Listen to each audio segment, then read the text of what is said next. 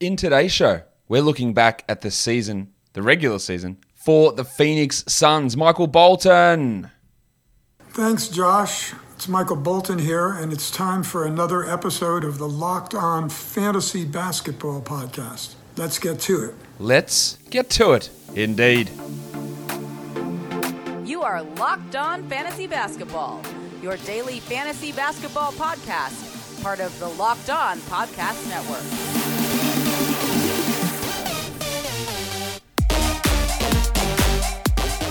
Hello and welcome to the Locked On Fantasy Basketball Podcast brought to you by Basketball Monster. My name is Josh Lloyd and I am the lead fantasy analyst at basketballmonster.com and at Yahoo Sports Australia. And you can find me on Twitter as always at redrock underscore and on Instagram at Locked On Fantasy Basketball. This is the last season review podcast.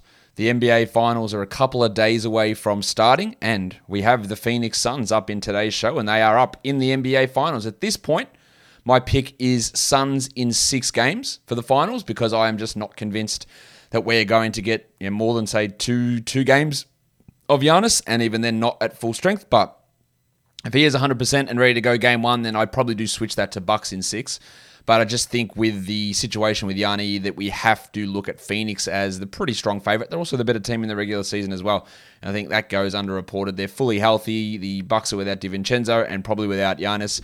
So I'm going to take Phoenix in six. But when we're recapping the Suns season here, we're doing it over the regular season. Now, just a, a quick heads up that today's show is brought to you by Spotify Green Room. Download the Spotify Green Room app and find one of our locked on rooms. Also, as to what's coming the rest of this week, this does it for the season review stuff. So we're moving into NBA draft content.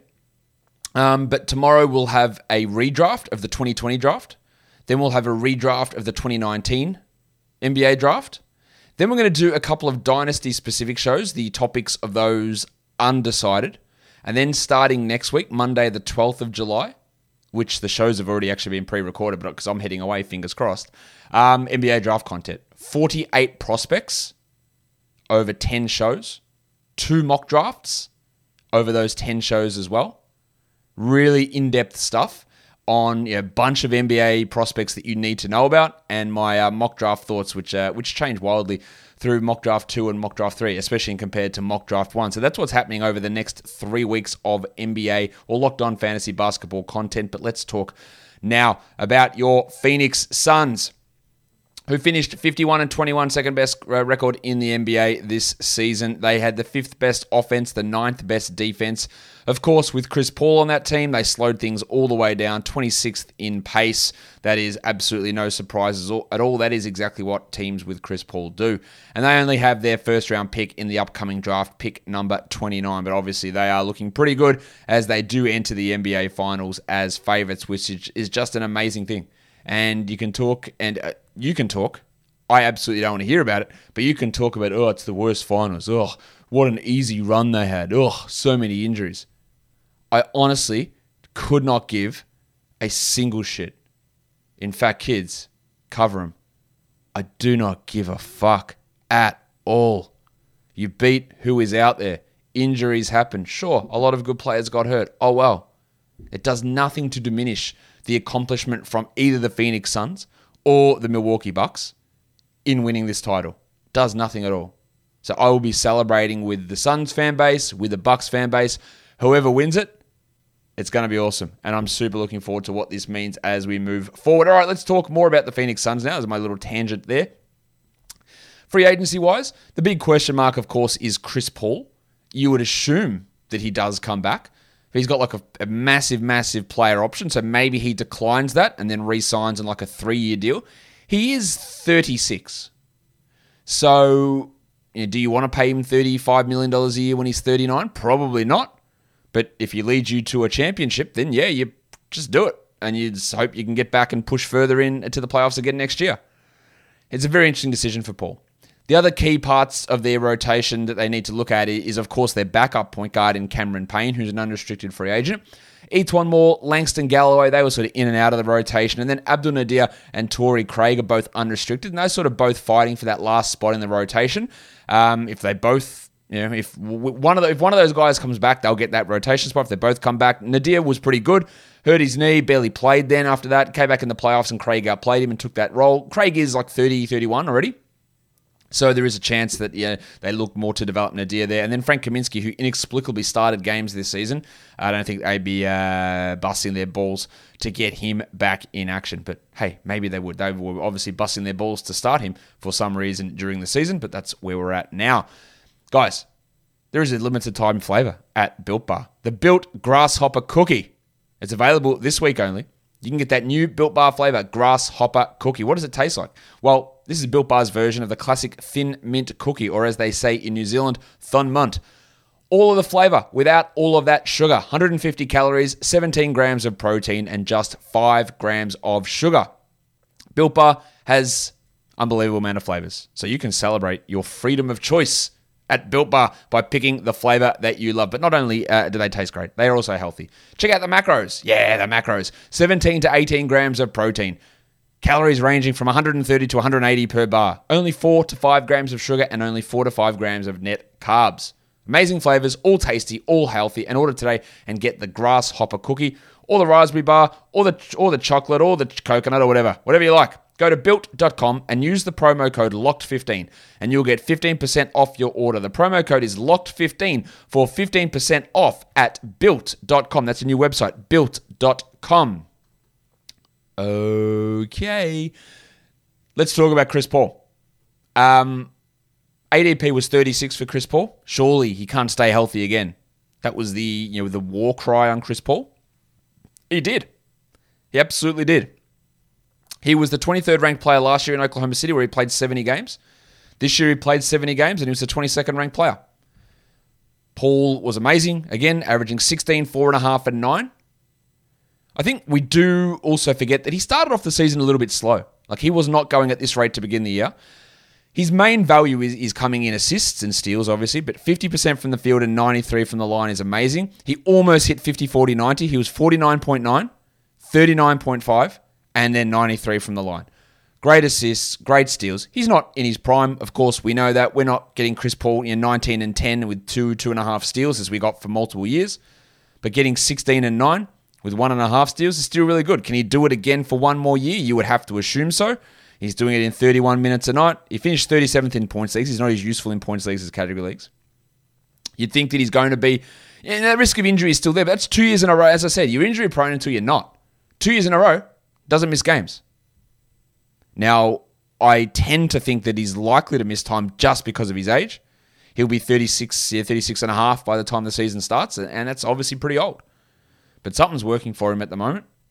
He's dealing with a bung shoulder, a bung wrist at the moment in the finals. Um, but he's been awesome. But I, I, wouldn't imagine, I wouldn't imagine we ever get a top 20 season again. And I think we may, we there is a chance he drops out of the top 30 for this coming season. A chance. It's it's far from a guarantee.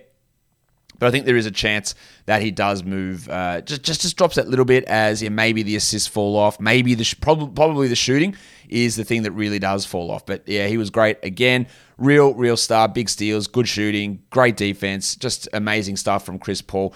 He did lead, he led them to the finals, so to speak, but he is not the only reason the Suns are in the finals. It is not just him, but those advanced metrics are pretty high. Interestingly, Raptor hated him defensively, negative 1.2. Every other metric really liked him.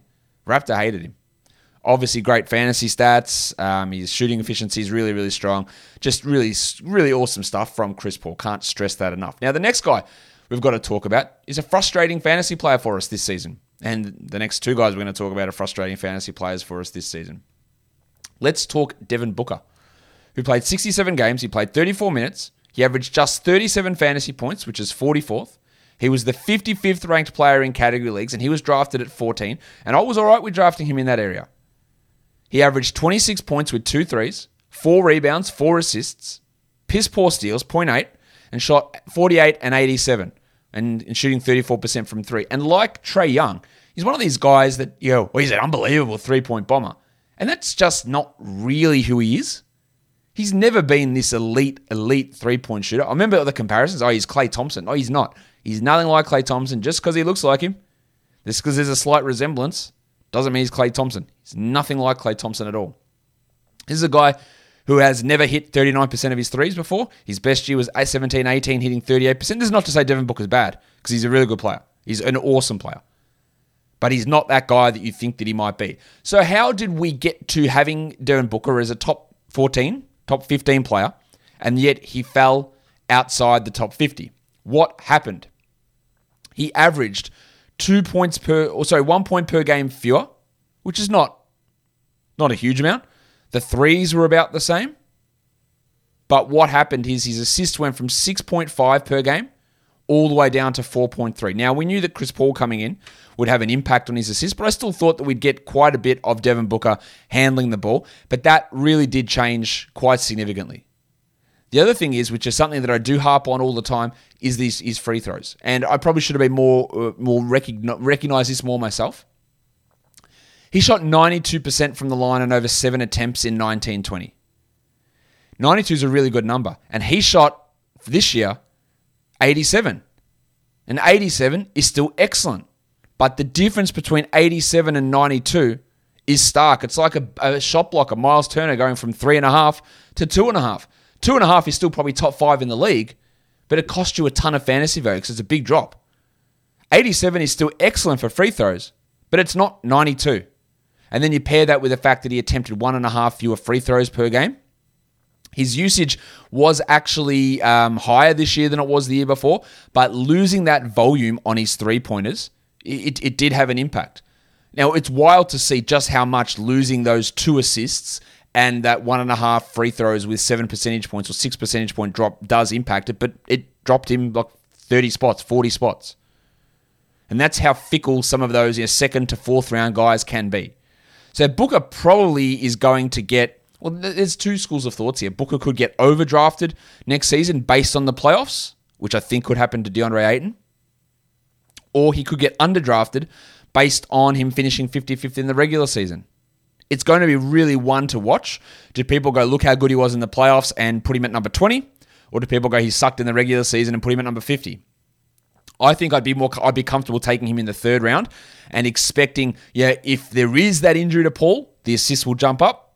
Maybe you see the free throws jump back higher, but I'm not really sure what else we can get out of him. Does he become a 28 point per game scorer? I guess that's possible. Two and a half threes instead of two, maybe. It's really going to, he's never going to be a steals guy. Just forget that. It's going to come down to assists and it's going to come down to those free throws. And yeah, can he get to 50% from the field? Yeah, a possibility.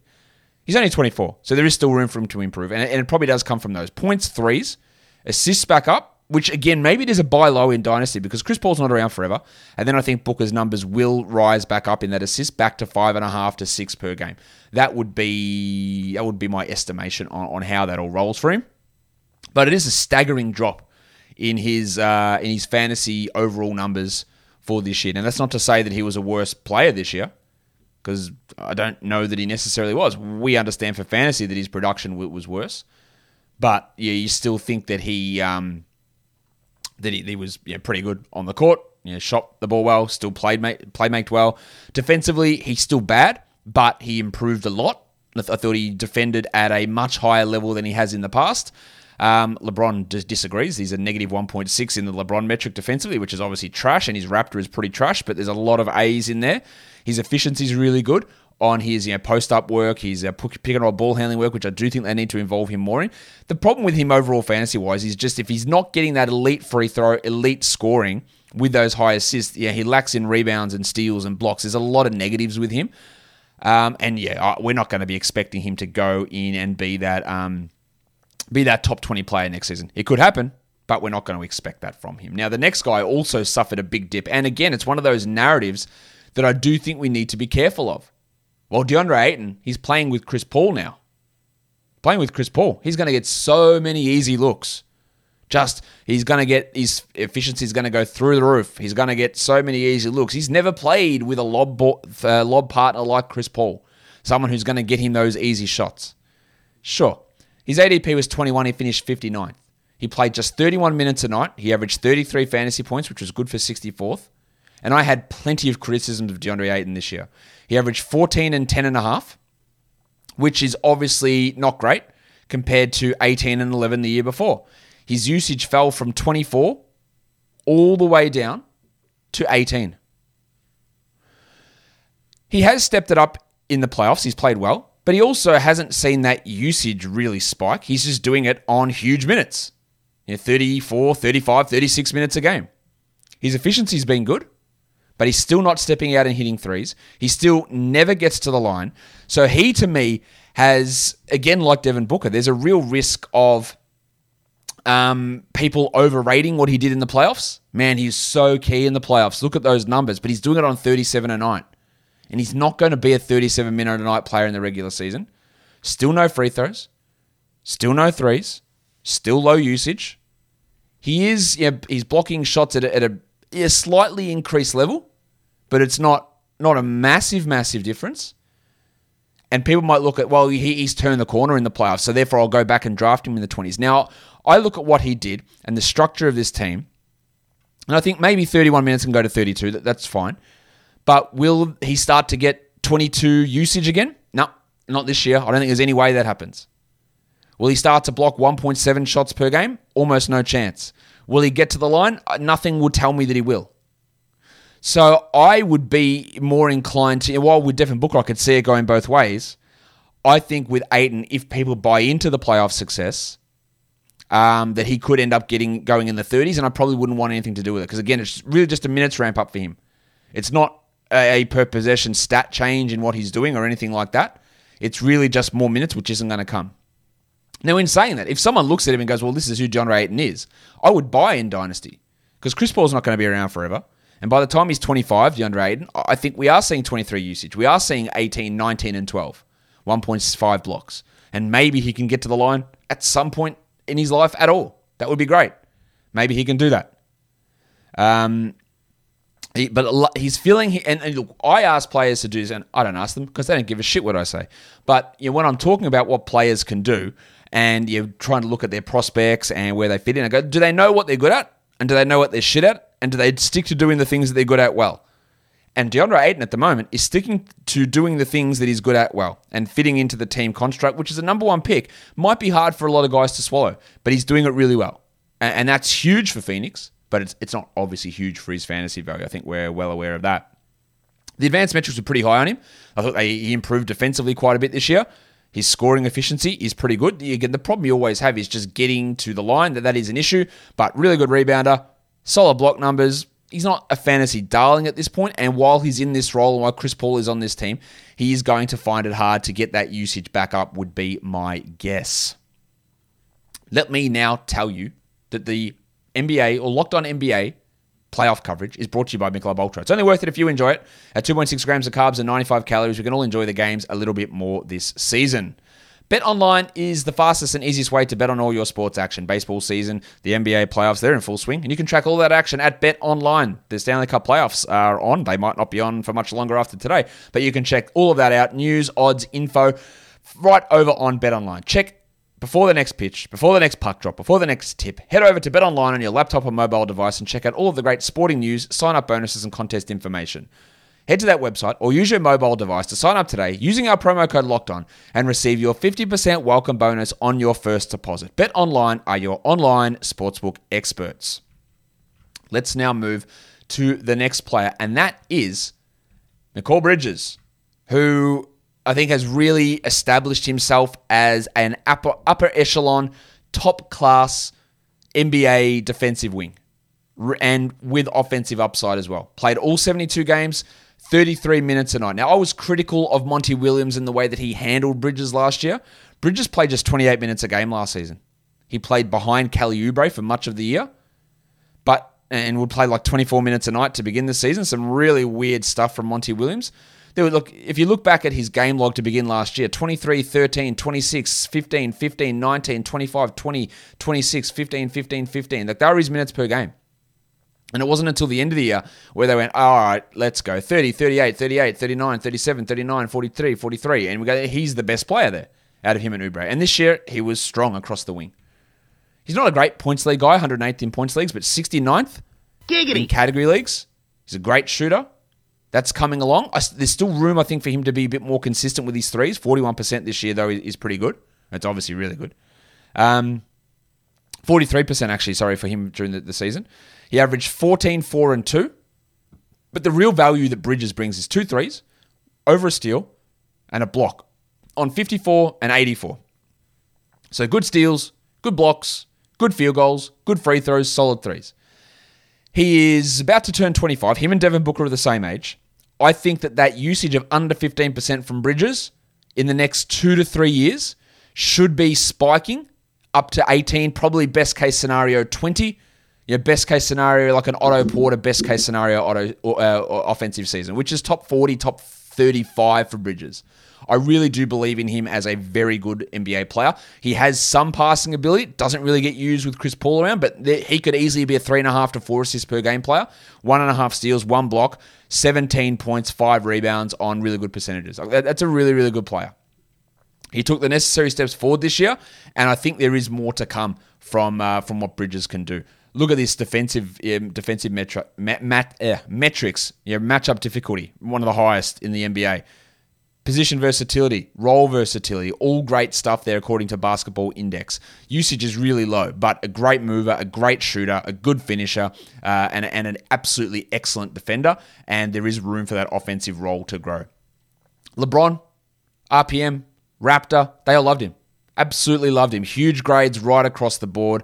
Plus 1.6 LeBron, 3.1 Raptor. His efficiency shooting, unbelievable. Outside of being on a as a pick and roll role man and a handoff player, he's like elite in most scoring categories. Now his fantasy numbers, they're not the greatest, but you see the nice blocks, the nice steals, the nice threes, the nice points.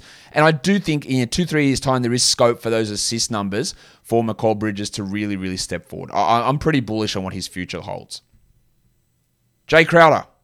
Sometimes may be good, sometimes may be shit. I think this is a well accepted fact by now that Jae Crowder is hot and cold. We know this. This is not a secret. This is not me blowing shit out of proportion. He is just either really good or shit house. that's just what he is. 28 minutes a night, 22 points per game in fantasy, 154th in category leagues. There was, again, Monty Williams has been really, really good for this team, but he makes some confusing moves at times. The Bridges one last year was weird, and then starting Frank Kaminsky over Jae Crowder was nonsense. Now, of course, when shit gets real and they need to put their best lineup out there, and when the games are important, Kaminsky's not in the rotation and Crowder's playing big minutes. Exactly as it should be. I don't know why it took him as long as it did to figure that out, but it did. But we, we got there in the end. Crowder averaged 10 points, but he hit two and a half threes, so he's an excellent three point streamer. But he doesn't do too much else. He profiles this great 3 and D guy, but doesn't really get steals, 0.8 steals. He shot 40% from the field, but that's 39% from three. And we know it's just wildly inconsistent stuff from Jae Crowder most of the time that is out there. He can be a really good defender. It doesn't necessarily translate into good defensive fantasy stats, which is fine. Um, but he is uh, a quite good defender very, very impactful as a spacing guy, as a guy that, that can shoot. Um, yeah, passing wise, well, we saw that great pass for that lob for DeAndre Ayton to beat the Clippers in game four or five. I can't remember which one it was. Um, so he does have some passing ability there.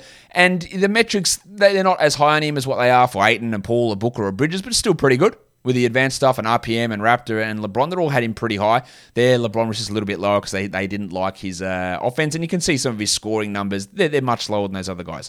But hit threes at a really high rate, and then everything else just sort of in that average type range, which I think is what you'd expect from Jae Crowder at this point. Let's now have a look at my boy. And I'm not going to bask in the glory too much because let's be honest, Cameron Payne was pretty terrible when he was with Chicago. But when I did see him at Summer League in 2019, he looked good playing for Dallas. And then he didn't play in the NBA and then came in for the Suns at the end of the season, played in the bubble and played well. And I said, okay, he's not going to be able to maintain 55% three point shooting or whatever it was.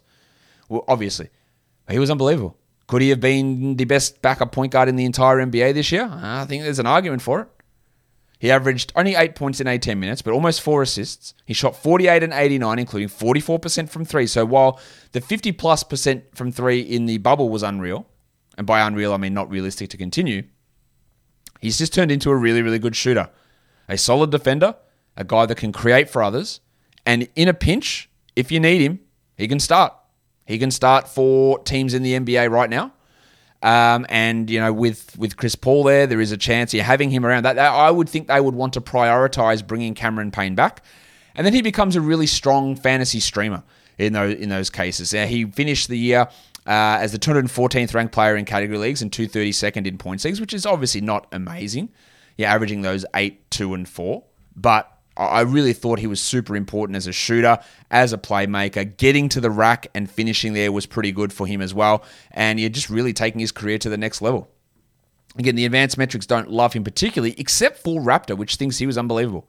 A plus 3.6, which is 92nd percentile. He had some really good shooting numbers. Um, yeah, when you want him as a ball handler, as a spot up guy, uh, in ISO, uh, off screen, which is all the things that he needs to do. He does them really well. Assist rate was high, three pointers high, scoring pretty high. He doesn't do a huge amount else, but some really, really good numbers for him. Um, and, and, I think, again, you, you have to be impressed with the way that he's turned his career from being a joke now, I thought he could probably be, yeah, probably a little bit better than this, is my initial estimate. I thought he could be a top 15 NBA starting point guard, he's not that. But I, I would say at the moment, he's a top, I'd probably have to do a list of this, but he's a top 25 actual point guard in the NBA at the moment, maybe top 30. And he's really taken his career uh, to a really good spot, which I'm, I'm happy for him. Let's talk about another Cam, Cameron Johnson, who had opportunities. He was another guy, one of those guys in the bubble who had some big numbers. People were expecting quite a bit out of Cam Johnson this year. Um, yeah, they expected him to come in and be the starter and really you know, develop in his second year. And I would say he disappointed. He was drafted at the end of drafts. 24 minutes a night, 18 fantasy points. He finished 241st. He played just 24 minutes, nine points with two threes. Remember in the bubble, he was playing the four a lot and getting these big rebound games and hitting a lot of threes, but things just weren't good for him this year. 35% from the field. Try again. 35% from three. 42% from the field, but nearly every one of his shots comes from three. 70% of his shots were from three. He hit 85% of the from the line, but never gets there. Um, no steals, no blocks, low rebounds.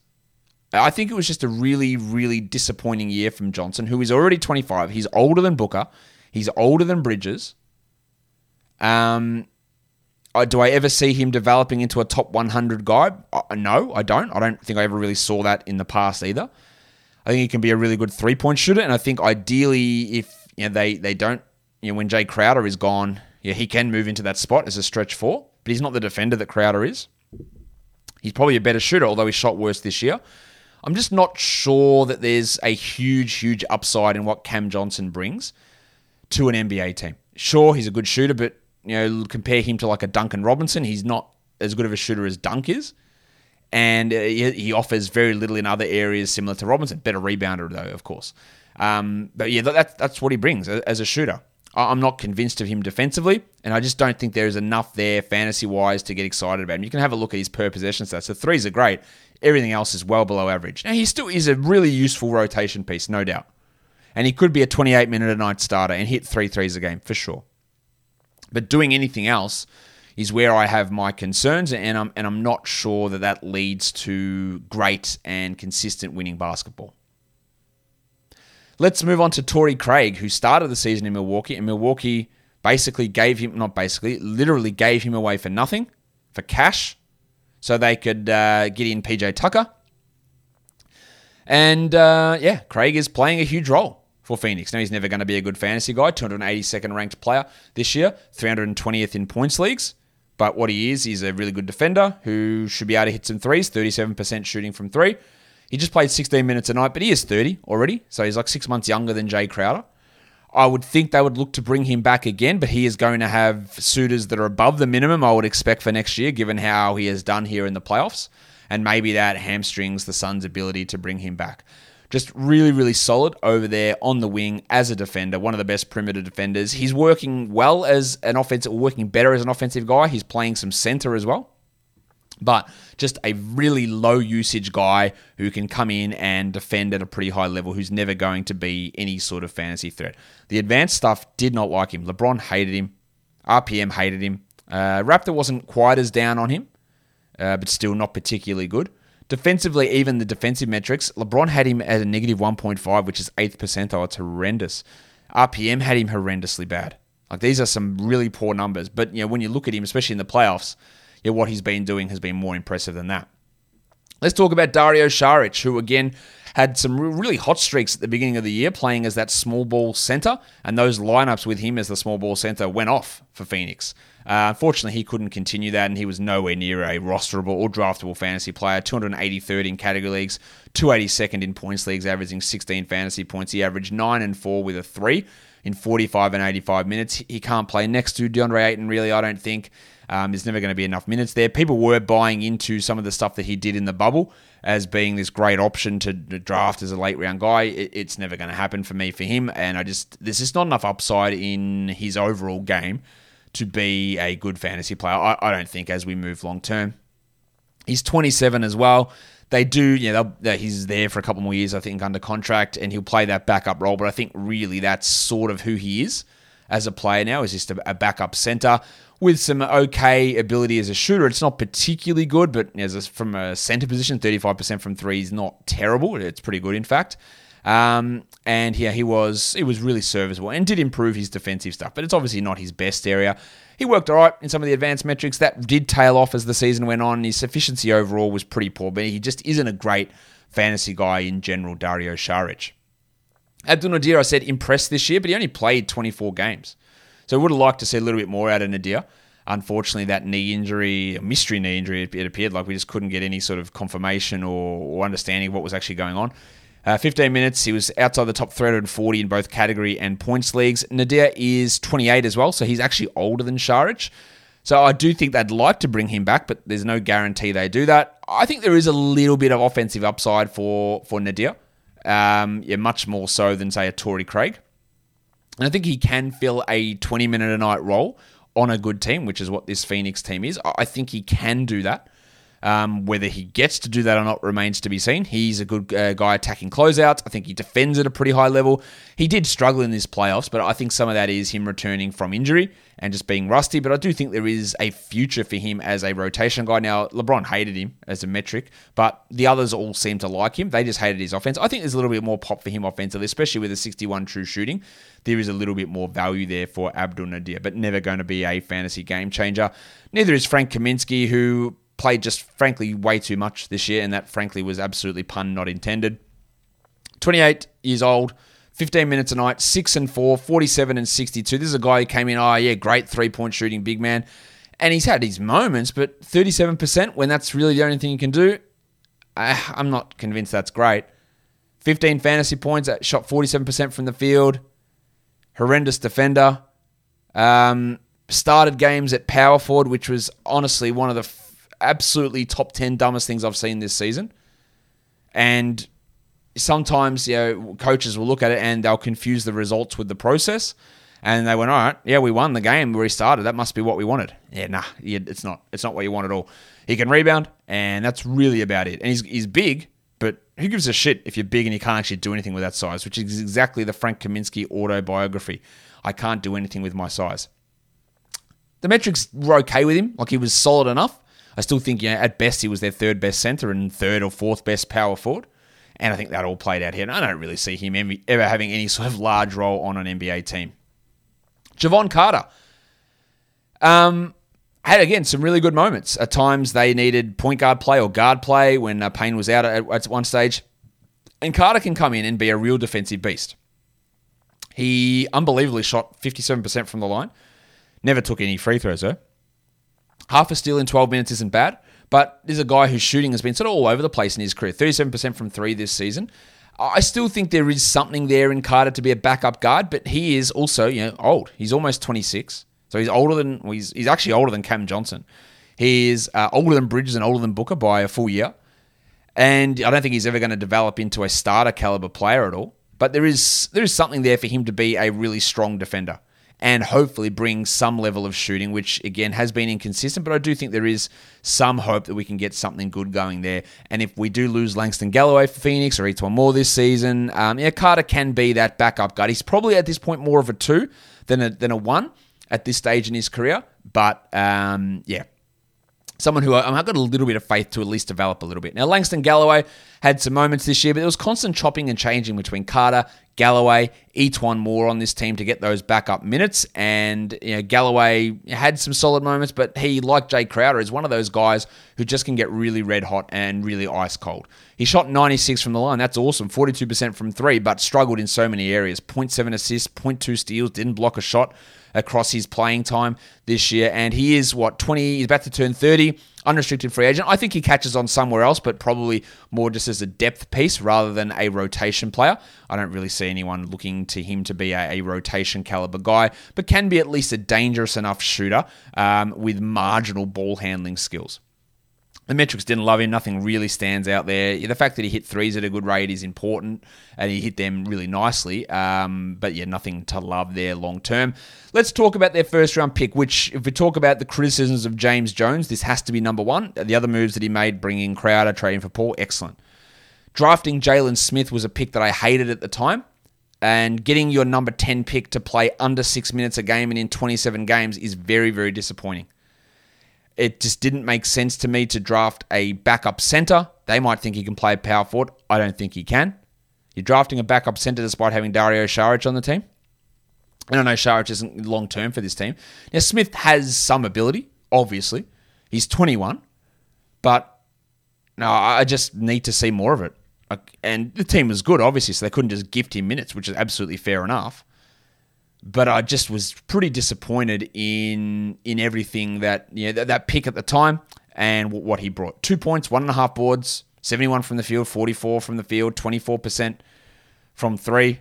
Those aren't particularly good numbers. He can rebound all right. Yeah, defensively, I think he's got yeah a long way to go at this stage. Um, and the metrics, there's nothing that stands out to make me think that he's good. I think again his best position is center and they have a center. Could he play next to Ayton? Well, he's going to need to develop that three point shot a lot more.